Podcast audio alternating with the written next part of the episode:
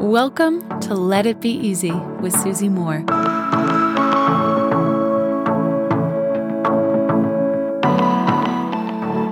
Sometimes we feel that change, that future that we want, that dream that we hold in our heart has to be a series of so many things falling into place. Am I right? It can feel a bit overwhelming, even. We think all of these many different components have to fall into place just so in order for us to have the outcome that we want, for that desire that we dream of to come true. And sometimes we think, gosh, there's so much that has to happen. It feels almost so impossible or so far away that why do we bother? Isn't it almost impractical to think that there could be all of these cooperative components that have to just fall in our lap in order for something that we desire to come to be? I want to remind you of a truth today, and I'm sure if you look back in your life, you'll find proof and evidence of this in your history. That in fact, all it takes is one thing. All it takes is one. One person, one decision, one opportunity, one email, one chance encounter what do I mean by this? I was speaking to a friend of mine who is looking to fall in love.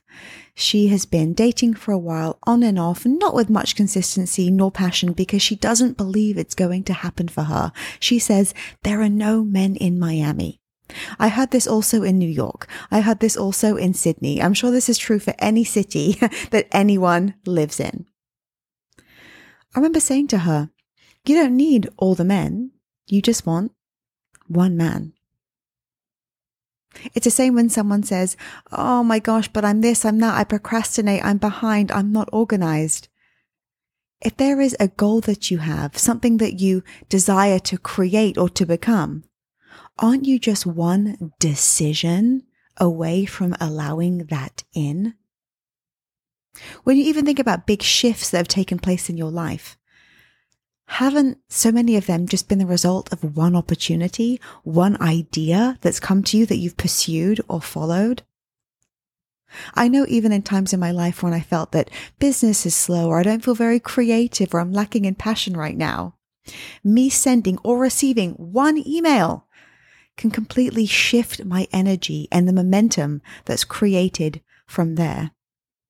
Sometimes think in your life too, what has one chance encounter with a person brought to you? We don't need all the people, all the things, all the opportunities. We don't need everything landing in our lap. We just need one thing. All it takes in so many cases is one thing. What is the one thing that you need right now that you have control over? Is there a decision that you can make? Is there someone you can reach out to?